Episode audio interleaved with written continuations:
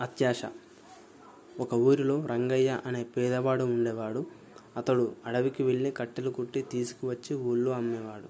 అతని భార్య కమలమ్మ. ఆమెకి ఆశ ఎక్కువ. ఒకరోజు రంగయ్య కట్టెల కోసం అడవికి వెళ్ళాడు.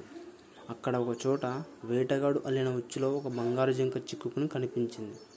రంగయ్య జాలిపడి ఆ జింకను వలలోంచి విడిపించాడు. అప్పుడు ఆ జింక నువ్వు నా ప్రాణాలను రక్షించావు. నువ్వు ఏది కోరితే అది ఇస్తాను. నీకు కావాల్సింది కోరుకో అంది. నా భార్యను అడిగి వచ్చి కోరుకుంటాను అని చెప్పి ఇంటికి వచ్చి జరిగిందంతా భార్యతో చెప్పాడు. నువ్వు వెంటనే వెళ్ళి మనకు ఒక ఇల్లు కావాలని అడుగు అని చెప్పింది భార్య.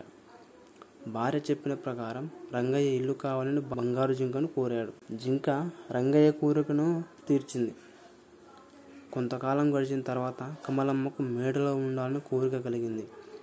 భర్త మళ్ళీ అడవికి వెళ్ళి జింకను కోరుకున్నాడు. జింక మేడను కూడా ఇచ్చింది.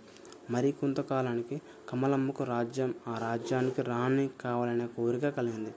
రంగయ్య అడగగానే బంగారు జింక ఆ కోరికను కూడా తీర్చింది. మరి కొన్ని రోజులకు కమలమ్మకు ఒక వింత కోరిక కలిగింది. రంగయ్య వెనక ముందు ఆలోచించకుండా పరిగెత్తుకుంటూ వెళ్ళాడు. నా భార్య సూర్యచంద్రులు తన ఇంట ఉండాలని కోరుకుంటుంది అని చెప్పాడు.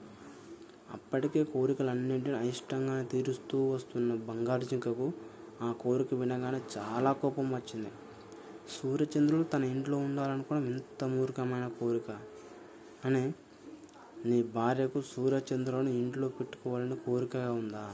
అయితే మీరు చెట్టు కింద ఉంటేనే సరే అని బంగారు జింక తన అంతకు ముందు ఇచ్చిన వరాలన్నింటినీ వెనక్కి తీసేసుకుని మాయమైపోయింది. రంగయ్య ఇంటికి తిరిగి వచ్చేసరికి కమలమ్మ ఒక చెట్టు కింద దిగులుగా కూర్చుని ఏడుస్తూ